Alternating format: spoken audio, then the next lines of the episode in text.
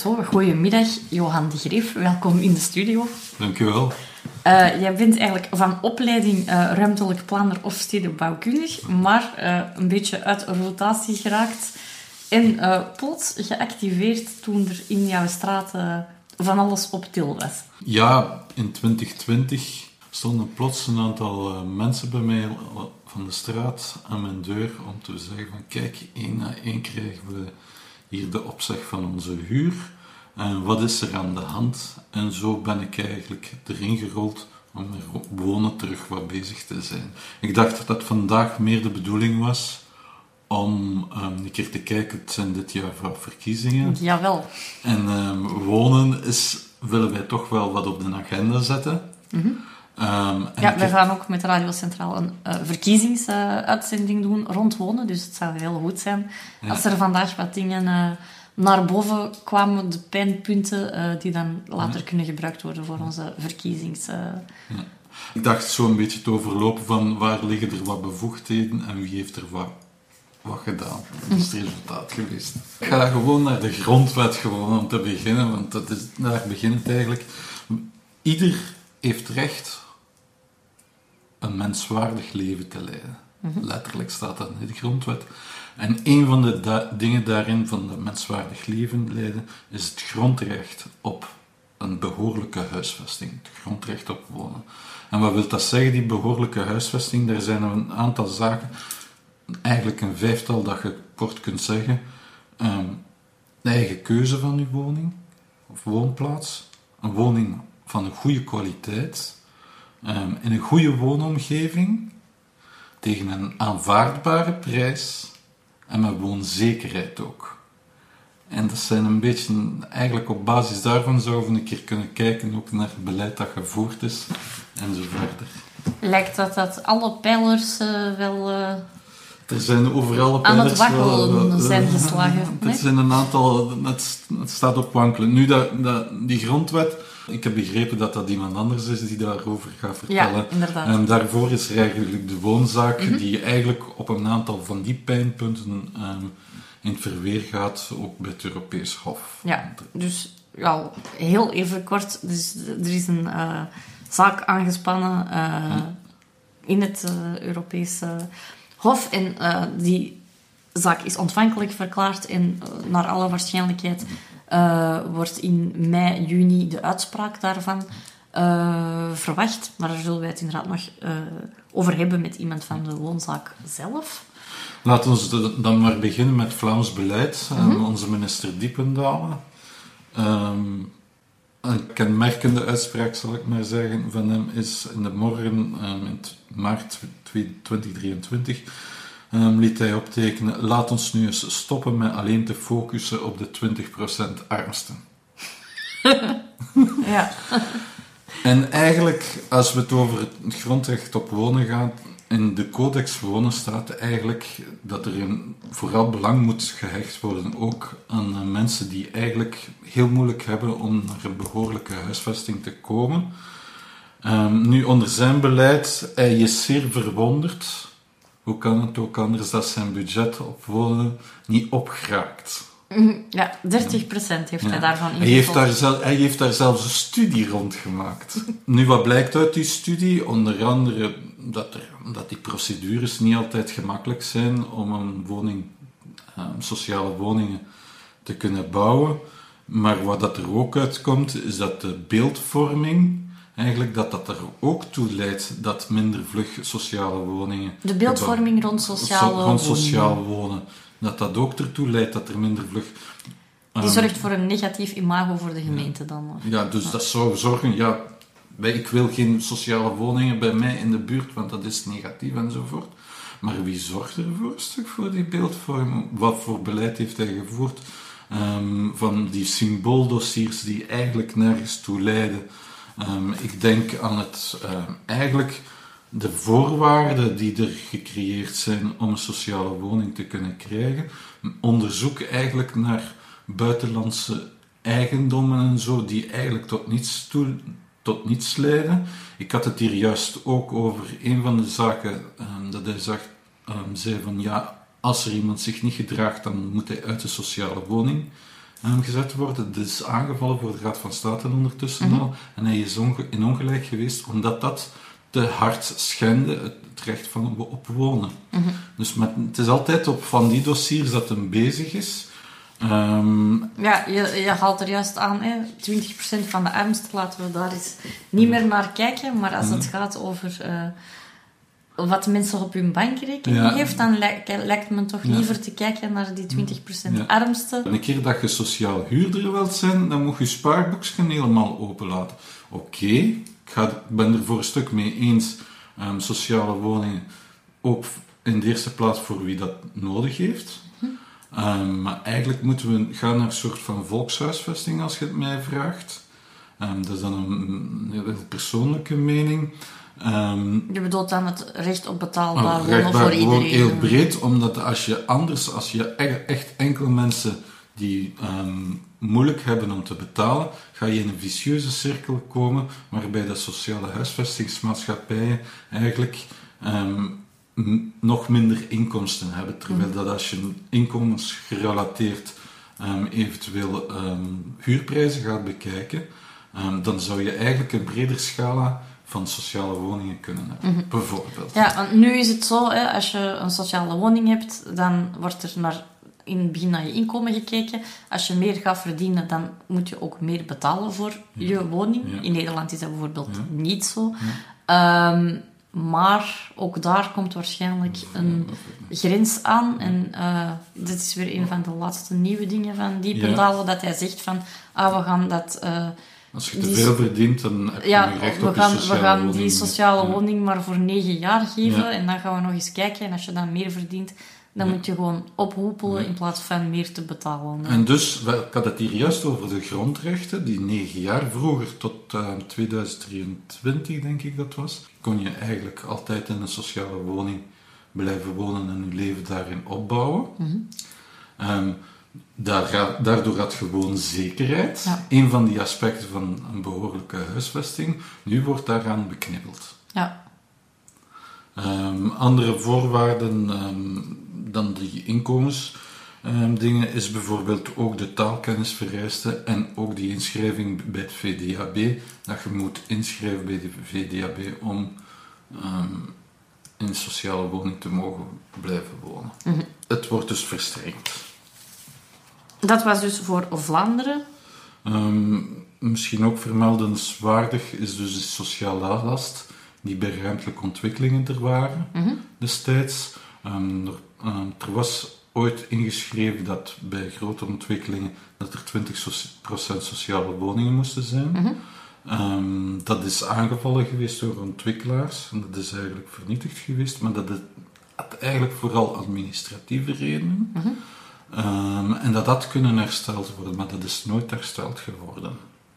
Dus, want eigenlijk, zo'n sociale last, als dat voor heel Vlaanderen verplicht zou zijn, dan weten ook ontwikkelaars waar, hoe en waaraan dan ze zitten voordat ze beginnen te investeren. Sociale lasten, dat wil Dat zeggen dat een bepaald percentage, Percentage sociale van de woningen moet... moeten ontwikkeld worden. Als een ontwikkelaar zegt, ik wil een grond ontwikkelen, en hij weet dat op voorhand, Mhm. dan kan hem dat ook gaan doen en incalculeren. Ja. En hoe is dat dan verschillend van... eh Is deed eh, enkele weken geleden al een interview eh, met mensen van de Humane Stad rond de bouwcode. En daar werd dat ook eh, gezegd van, ah, het zit daar niet in, het is veel te vaag. Er worden nergens met concrete cijfers eh, Dus in- eh, ja, de- verplichtingen opgelegd. Is dat Ja. dan op een ander niveau? Ehm, dus die bouwcode is eigenlijk een instrument van de stad zelf, van de stad Antwerpen. Nu, hier juist was ik op Vlaams niveau bezig eigenlijk. Op Vlaams niveau kunnen ze dat inschrijven. Eigenlijk, de stad heeft daar ook een aantal mogelijkheden Mhm. om daarmee te werken. En het niveau van de stad is de bouwcode en het niveau van bijvoorbeeld via de Vlaanderen is de... bouwcode. Dus de Vlaamse Codex Ruimtelijke Ordening bijvoorbeeld. Oké. Dat, dat zijn eigenlijk die twee niveaus. Maar ook de stad kan daar ehm, mee werken en eventueel in onderhandeling enzovoort gaan. Ja. Dus dat is dan de stad. Maar daar gaan we dus nu naartoe. maar voordat we ehm, over ruimtelijke ordening ehm, in de stad gaan, is het misschien een keer goed te kijken hoe dat de situatie is op vlak van wonen en een aantal kerncijfers mee te geven gewoon. Ja, de wachtlijsten. Want daar is ook heel wat eh, rond op Til. Ja. Als we kijken naar de kandidaat huurders in Antwerpen. ehm, Huurders, dat bedoelt je sociale sociale huurders, Ja.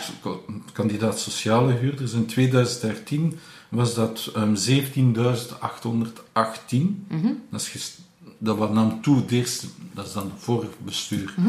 Is dat toegenomen tot 26.000. Mhm. Het is niet verbeterd. Nu zitten we aan 32.000. Mhm.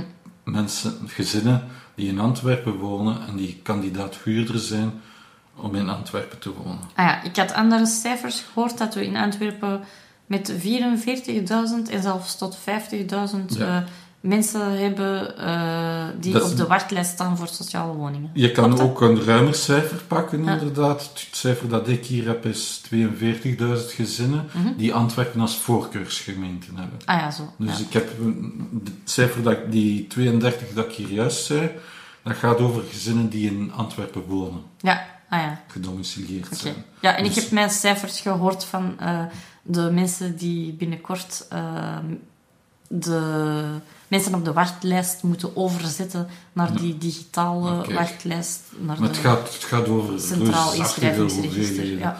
En dat is niet vreemd, want als je een keer kijkt ehm, naar de betaalbaarheid van het wonen, ehm, ongeveer een kwart van de huishoudens in Antwerpen betaalt na het betalen van de kosten voor wonen niet meer genoeg over om menswaardig te leven. En dan heb ik het zelfs niet over de 30%-regel. Ik ga echt over wat, is over, wat schiet er over op je, op uw rekening nadat je je huur en je energie hebt betaald. Dat gaat over 60.000 gezinnen in Ja. Antwerpen. Vroeger was daar die regel 1 derde, hè? Een streefdoel, streef- hè? een Dat, streefdoel. dat een, eh, uw huisvesting 1 derde van uw inkomen zou... eh, Ja, dat, dat, daar gaat, dan zit je aan 47% ehm, van de huurders.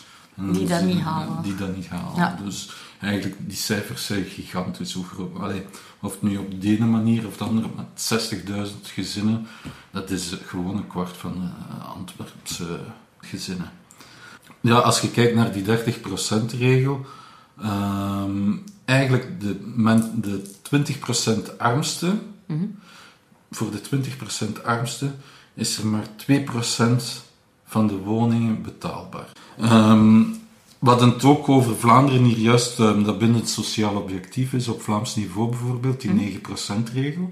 Dat is destijds ingevoerd om ervoor te zorgen dat in alle gemeentes genoeg sociale woningen zouden komen. Want sommige gemeenten hebben maar 1% of 3% sociale woningen. In Antwerpen was dat toen rond de 10% sociale woningen ehm, dat erin zit. Nu, die, die, die, die bin- dat binnen het sociaal objectief, terwijl dat, dat vroeger een streefdoel was met een minimum, al het minimum dat je toch wel moest bereiken om fatsoenlijk, allee, waar dan ook nooit verplichtingen aan of sancties aan werden gekoppeld voor de Moest men gemeente. dat niet ja. Nu is dat een maximum geworden. En je ziet dat ook in hoe dat eh, in Antwerpen dan, als we naar Antwerpen kijken, is dat ook een maximum geworden. Als je kijkt naar de woonvisie van de stad, een woonvisie die eigenlijk nog van de vorige legislatuur is.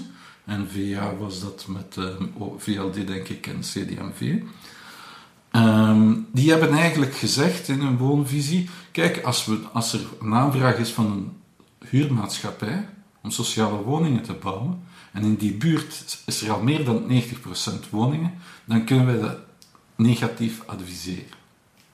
Ah ja. Ook als er een project voorgesteld wordt door een woonmaatschappij en het aantal sociale woningen daalt daarin, bij het vernieuwen, kunnen we dat positief adviseren. Ah ja. Oké. Alleen bij het sociaal verhuurkantoor, want dat is die periode ook iets nieuw geworden. En daar zou dat kunnen, want dat zijn dan kleinere projectjes. Oké, maar eh, voor alle duidelijkheid, het sociaal verhuurkantoor is nu samengegaan. Het hè, is nu samengegaan die met... hele grote noemer. grote, noemer. die dan maar het eh, belang van, van dat onderscheid is ook om te schetsen, terwijl dat je met sociale huisvestingsmaatschappijen hebt een, een, ding van de gemeenschap eigenlijk, coöpera- coöperatie of hoe dat je het ook wilt noemen, sociaal, is eigenlijk afschuiven naar private ontwikkelaars om dan te verhuren. Ja. En die beweging is er duidelijk ook geweest. Ehm, als je kijkt naar de evolutie van het aantal sociale woningen in Antwerpen, eigenlijk tussen 2015 en 2023, dat zijn dan de cijfers, is het aantal huis- woningen, sociale woningen van in handen van de sociale huisvestingsgemaatschappij gedaald met 1000 ongeveer. Ja. Eigenlijk van 22.736 naar 21.743. Om Ja. even met de cijfers bezig te zijn. Van het sociaal verhuurkantoor zijn, er een 817 bijgekomen. Dat wil zeggen dat er in die periode, tussen in die, la- in die zes jaar, zes, zeven jaar, zijn er eigenlijk 77 sociale woningen minder als je die in één pot zet. Maar als je alle wachtlijsten samenvoegt... De zijn wachtlijst wel is veel- dus gestegen met 6000 Ja. gezinnen. Het aantal sociale woningen is gezakt met 77. Mhm. Ook aantal, dat, dat ziet je dan ook in het aandeel van sociale woningen. Terwijl dat, dat in 2013 ergens rond de 10% schommelde, is die dan nu 9% geworden. Ah ja.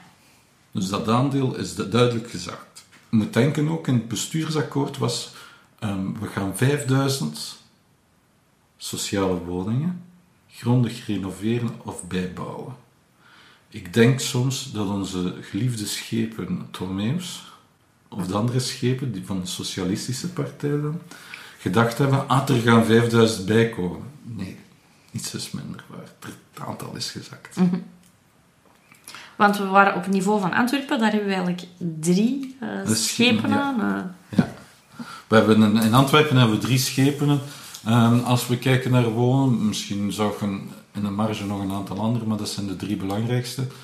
Ehm, van Doesburg, van NVA, is voor wonen. Dus, eh, rond hu- huisvestingsbeleid. Mevrouw de Ridder. Mevrouw de Ridder is rond ruimtelijke ordening. En daar ga ik het straks nog over hebben. En Tom Meus is eigenlijk de schepen van sociale zaken. Ehm, ik wil nog even iets hebben over eh, die woningen. Anders zou ik kunnen zeggen, ja, er is nog wat gebeurd rond wonen. Maar dat gaat dan over betaalbare woningen, van experimenten bijvoorbeeld, en de virusblokken. Ehm, nu, dat betaalbaar wonen, dat moet je zo bekijken. Vroeger, of je zou kunnen zeggen betaalbaar, dat is van hoeveel dat een huurder zou kunnen betalen. Bij de virusblokken, dat is niet meer de huurder die referentie is. Maar het zijn eigenlijk hoe, hoe duur worden de woningen op de markt gebracht Ah ja. om te verhuren. En daar gaan we dan 20% van aftrekken. Met als gevolg dat bijvoorbeeld voor de virusblokken, dat er mensen niet in aanmerking komen voor die betaalbare woningen, omdat ze niet genoeg verdienen. En de Viriusblokken, dat zijn de De woningen op blokken Zuid op het Zuid, Ja. eh, die... gerenoveerd worden. Of ge- gerenoveerd zijn en waar dat er nu een wachtlijst voor gecreëerd is. Zo, we hadden het al eh, uitgebreid over al die percentages eh, die er moeten voorzien worden voor sociale huur. Maar wat eh, betreft de woonkwaliteit, wat wordt daar voorzien? Ja, je, je zou de twee aan, aan elkaar kunnen koppelen. Ik ga die koppeling maken en dan ga ik de woonkwaliteit even daarover gaan. Eigenlijk zou je kunnen zeggen, als je genoeg sociale woningen voorziet, kunnen die in concurrentie gaan met woningen van een lage kwaliteit. Want vla- de vaak privémarkt. mensen, mensen die, er zijn lange wachtlijsten op sociale huisvesting voor een sociale woning, die komen terecht eigenlijk in een hele markt van woningen die een heel lage kwaliteit hebben Op de privé. op de privémarkt, die eigenlijk niet voldoen aan kwaliteitseisen die er wel zijn op Vlaams niveau, een, wa- een wooncodex. Ehm, die komen daarin terecht. Als je genoeg sociale woningen, gaat dat in concurrentie en gaat, zou dat eigenlijk ervoor kunnen zorgen dat dat al minder wordt. En nu de, wacht, hè, want die mensen die op de wachtlijst staan, maar wel iets vinden In de in de privé, die komen wel in aanmerking voor huursubsidie. Ehm, die komen dus vaak in een woning die ze kunnen betalen dan. Maar die woning heeft niet genoeg kwaliteit. Maar soms, allee, ze proberen dan iets meer kwaliteit te hebben voor een huursubsidie. Maar ehm, de woning die ze voor een huursubsidie hebben, mag ook maar een bepaald plafond van zoveel kunnen ze betalen. Met als gevolg, dat zijn vaak woningen die niet voldoen aan de woningkwaliteit Ja. En wordt die kwaliteit effectief gecontroleerd? Er is het zo dat eh, eh, iedereen die huursubsidie toegewezen krijgt, dat die sowieso een was controle verwacht? Vroeger was er een controle van- sowieso van eh, woonkwaliteit voorzien. Ik weet niet of, dat ook effectief doorgevoerd wordt altijd, maar dat kon altijd. Dus je werd onzeker of je subsidie ging krijgen. Ehm, want als die kwaliteit niet goed was, of, ehm, dan ging je huur- huursubsidie niet krijgen.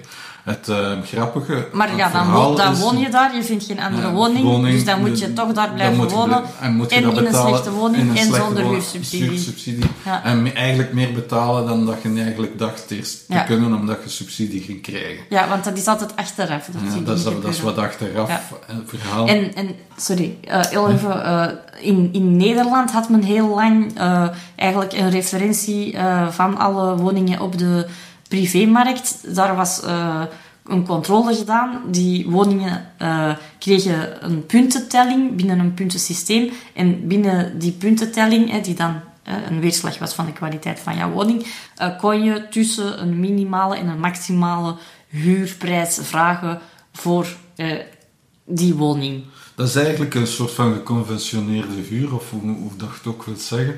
Ehm, en daar wordt eigenlijk al langer naar gevraagd, ook op Vlaams niveau. Mhm. Van eigenlijk een soort van wooncategorieën te hebben, van als die kwaliteiten zijn, die groottes, weet ik het. Ja. Dan heb je, zit je in die, prijs, in die prijscategorie. Ja, en dan als de- je dan een woning op de markt brengt, zou je dan kunnen zeggen, ik kom in die dingen. En dat hoeft niet, dat, dat kunnen uh, barema's Kunnen zijn. zijn. Ja, ja. Barema's ehm, Ja. zijn van, hoe, dat is er niet. En- Voor, voor het moment is dat nog niet ter sprake. En ook de gemeente zelf, daar, de, de, vragen daarover aan. de gemeenten zijn, ehm, hebben niet de bevoegdheid om over ehm, de huurprijs te gaan. ah ja. Ze kunnen wel. En ook niet als ze dat kunnen. koppelen. Dus de koppeling Aan de kan, kwaliteit. kan ook niet. Ehm, ze kunnen wel de kwaliteit controleren. Mhm.